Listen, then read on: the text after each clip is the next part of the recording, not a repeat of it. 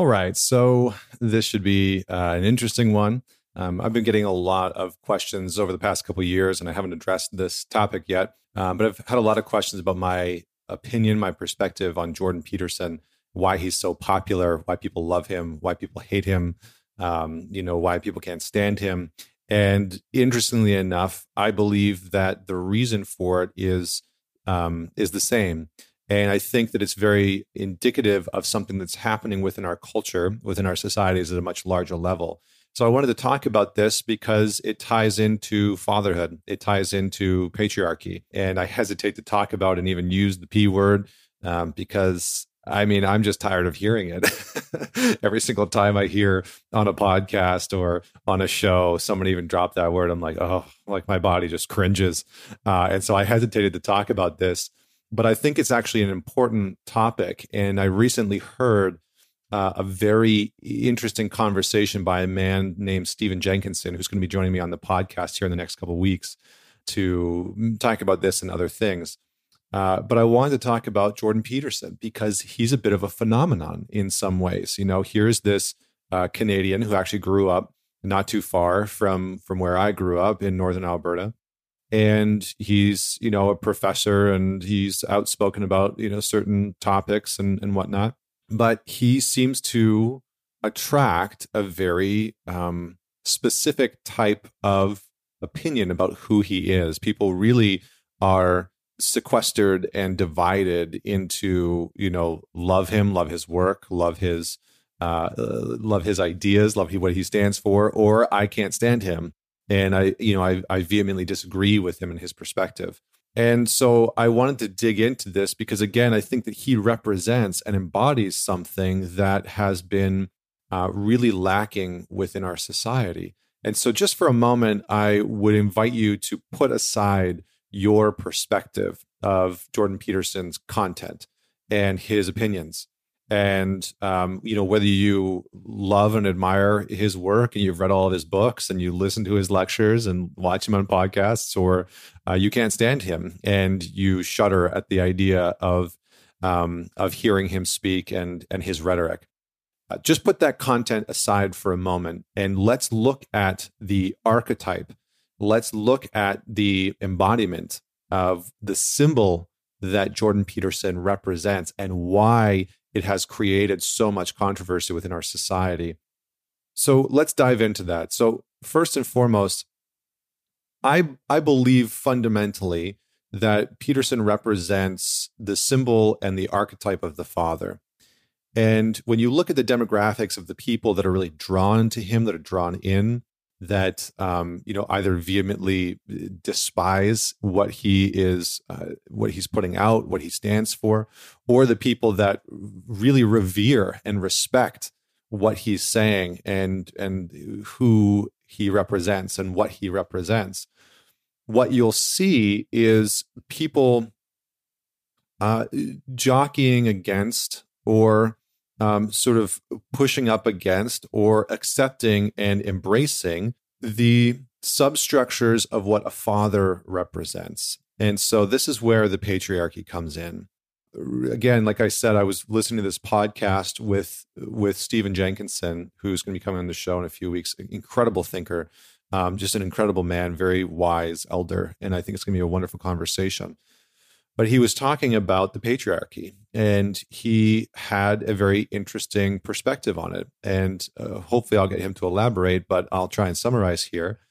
He said you know the patriarchy in its etymology in its root stands for patros which means father in greek and arche which means to uphold or to um, to stand under and uphold.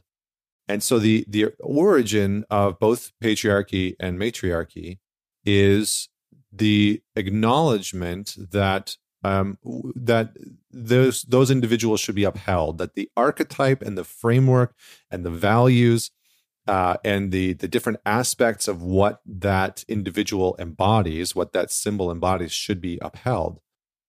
Now, uh, we live in a society where that has been denigrated and that has been severely um, eroded through years of war, through years of lacking a sense of self respect through years of denigrating the feminine and losing respect from uh, from many different angles, from being absent within the household. And so, in, in many ways, patriarchy, which has sort of turned into this battlefront of ideologies, of gender politics, of you know uh, countless other uh, things of of power, of um, you know monetary uh, accomplishments, of you know just a just a myriad of of different aspects and avenues that have now been attached to it patriarchy has become the sort of the the demon or the villain within modern within modern culture. And here you have an individual in Mr. Jordan Peterson who represents not necessarily actively and openly, although sometimes he does talk about you know patriarchy and the case for it. And and again, this isn't me saying there's a case for or against patriarchy. I'm I'm really not interested in having that conversation right now all I'm saying is that who he represents and why he is so uh, controversial is that he is the embodiment of something that our culture, that our society is fundamentally malnourished in. That our society has become so starved of fathers, so um, parched in the energy of fatherhood, of of the essence of of real patriarchy, I guess we could say, in the sense that its origins are supposed to be steeped in the role of the father playing a very active and important one. And I believe that Peterson uh, creates all of this tension because for some of his followers, he truly is the embodiment of this order and this structure and this direction and this discipline and this sort of risk love oriented compassion rich form of direction i've never heard peterson really attack anyone i've never heard him um, you know become belligerent or belittle other people I think the reason why he's very controversial is that he is, in many ways, a grounded embodiment of what he speaks about, which is order and structure and direction and you know love and compassion and discipline. He so he represents those things, and when people listen to him, they are often listening through the lens of their own relationship to the father archetype, their own relationship to what they want what they wanted their father to be who they wanted their father to show up as who they wish their father was who they hated the parts of their father you know the, the sort of rebellious rebellion against the order and structure and the discipline that maybe our fathers um, presented for us in our life sometimes in very unhealthy ways sometimes in very disconnective ways and so I think, you know, Peterson represents and embodies this archetype of the father that so many people have been in our in our culture very malnourished in. When you look at the statistics and the research and the data that's coming out and that has come out in the past few decades around the impact of fatherless homes, it is absolutely fundamentally devastating. You have something like 82% of school dropouts come from fatherless homes. Uh, 90% of aggressive uh, rapists come from fatherless homes. Um, you have runaway p- kids that are, are runaways come from fatherless homes, something again like, you know, in the 80 percentile. And so you, see a lot of the systemic issues that we're facing, that, that the younger generation is facing. And again, when you look at the audience and the listenership and the readership of his, of his audience, it is a lot of young men. you know, this it's, it's surely there's a lot of older men and there's women, you know, of all ages.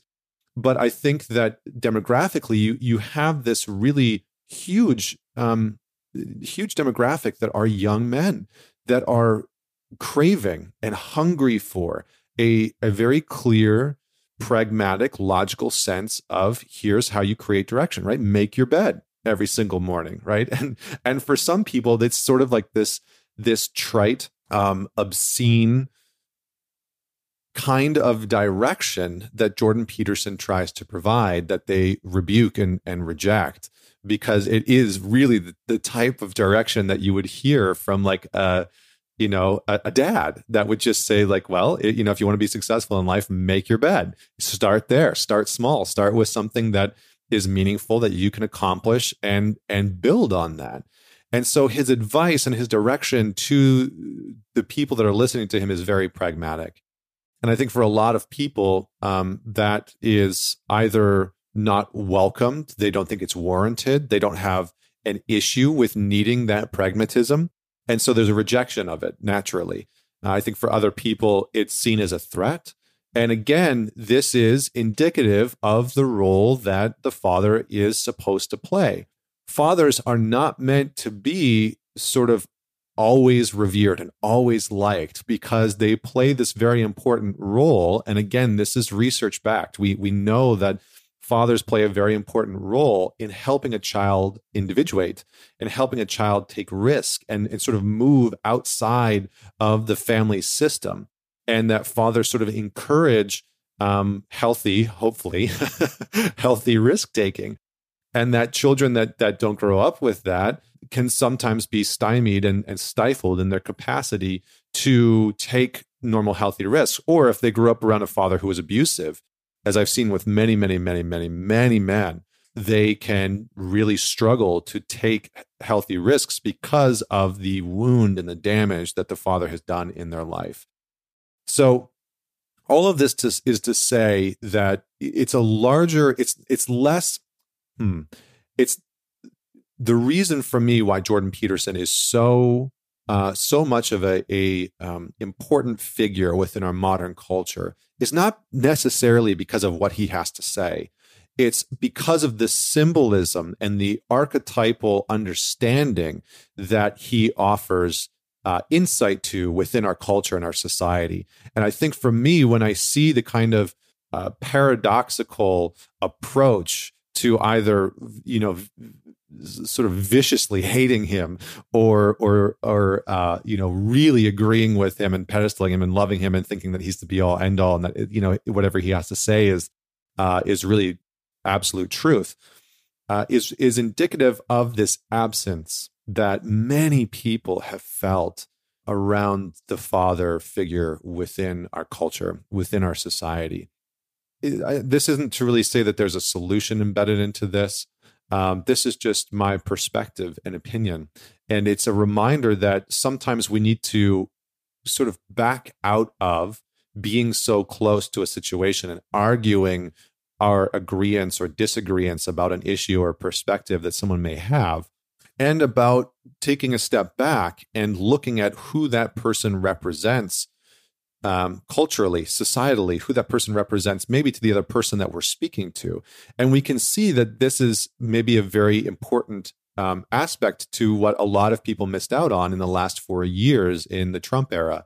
That you know, Trump is in some ways a another figure, uh, a very different one that I'm not going to comment on right now, but another figure that in in many ways he represented this kind of father oriented figure for many people. Um, I think that they are radically different, and I hesitate to even bring Trump into the equation.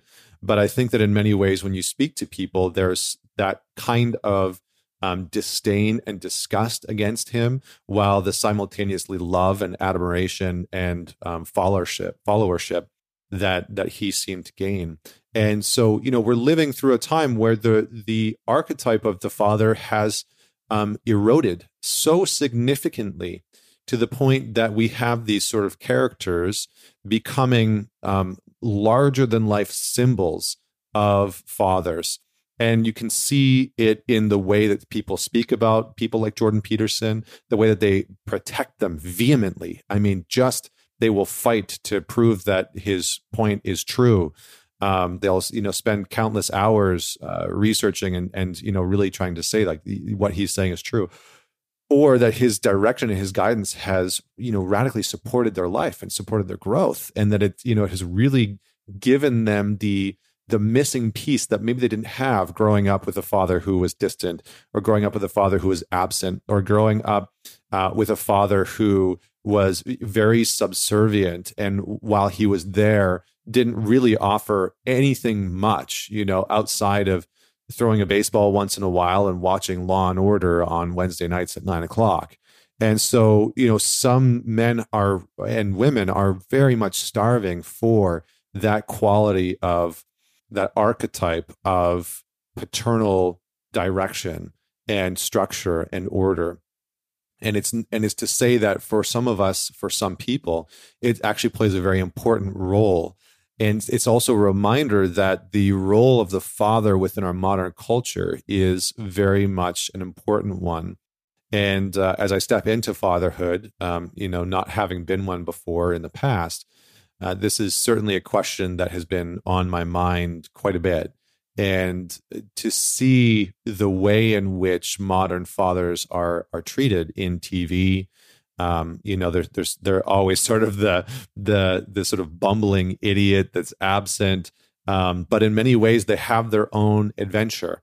You know, they have their own ethos. They have their own direction that sort of pulls them away from the family. There's a little bit of a mystery there. And when we look at the mythological representations of fathers, when we look at the fairy tales of fathers, they are almost always fathers that evoke a quality of venturing out into the world, a quality of pulling uh, the tether and stretching the tether to, from the family and the individual and there is this um, there is this call into um, adventure that requires discipline that requires structure that requires order that requires us to face the unknown that requires us to embark on a kind of journey that we don't know where it's going to lead us. It could certainly lead to death but but in that process we will encounter a quality of life that will help us determine how we should live. That you know this is what many of the great fathers and the archetypes of, of fathers have represented from from odysseus and the iliad you know even in some ways to the to the modern imbeciles of of the homer simpsons is that there is a quality of freedom that is to be found in venturing into the unknown in whatever capacity that looks like. Now we should be conscious in that venturing in some way. I think that you know there's there's some father figures in in modern mainstream culture uh, pop culture that maybe aren't the best uh, role models or examples of that. But we can surely look at people like jordan peterson who has taken a stand. I mean this man has risked his reputation. He has risked his family. He has risked, um, you know, the well being of himself. And he's not without flaws. I mean, this is an individual who speaks very pragmatically and logically, and I think is revered for that in, in many in many ways by many people. But on the other side, has many flaws, you know, has struggled and, and battled with severe anxiety uh, and, you know, dr- specific drugs to support him with that. And you know in interviews can be talking about very logical pragmatic things in a very analytical way and really get emotional about it because he views the world through a lens that has at its core even though it is about order i mean you know his, his book is about order um, i mean it couldn't be more blatant even though it's about order it is about order for the sake of um, well-being and order for the sake of safety and health and joy and structure from an identity perspective um, that is meant to bring understanding and value and meaning into our lives. And again, it not it's not to say that his frameworks are correct. It's not to say that one should follow his frameworks in an absolute fashion because maybe they don't work for you. Um, but it's most, mostly to say that we as a society must take a harder look at the role of the father, at the role of patros within our society, within our communities, and ask ourselves the question of how are we as individuals, as a community, as a society, upholding the role and the sacredness of this figure, of this archetype that is so important. And as Stephen Jenkinson said, it's not that we need less patriarchy it's that we need more of it in some ways but we need more of it in a in a in a qualitative fashion we need more of it in a uh, returning to a kind of root or essence of what it means to be in the seat of patriarchy, that there is a deep kind of reverence and a deep responsibility that many of, of the men in our society haven't embarked on, haven't undertook.